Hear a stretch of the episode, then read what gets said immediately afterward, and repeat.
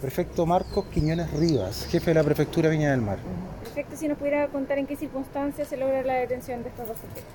Buenos días. La PDI, específicamente eh, la Brigada Antinarcóticos y Crimen Organizado de La Calera, en conjunto con la unidad SACFI de la Fiscalía Regional de Valparaíso, logró desbaratar una banda criminal dedicada al narcotráfico.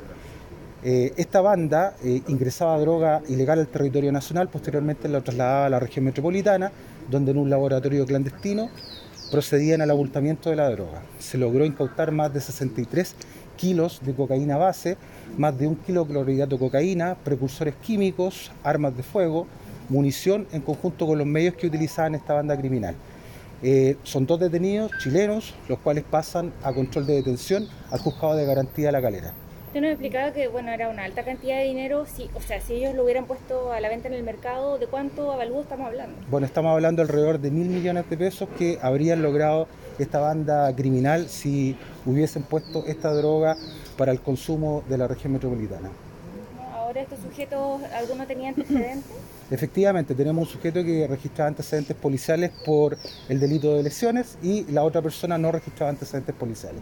¿Esta banda estaba vinculada a otro operativo que hubo en septiembre? Sí, bueno, la Brigada Antinarcótico de la Calera, conforme a los antecedentes e investigaciones que van realizando, eh, van siguiendo las líneas de investigación. Y es una de estas líneas de investigación la que se logró al excelente resultado al lograr desbaratar una banda criminal dedicada al narcotráfico y también lo que es un laboratorio clandestino de drogas. ¿No estaba vinculado entonces a la Sí, un poquitito, sí, después me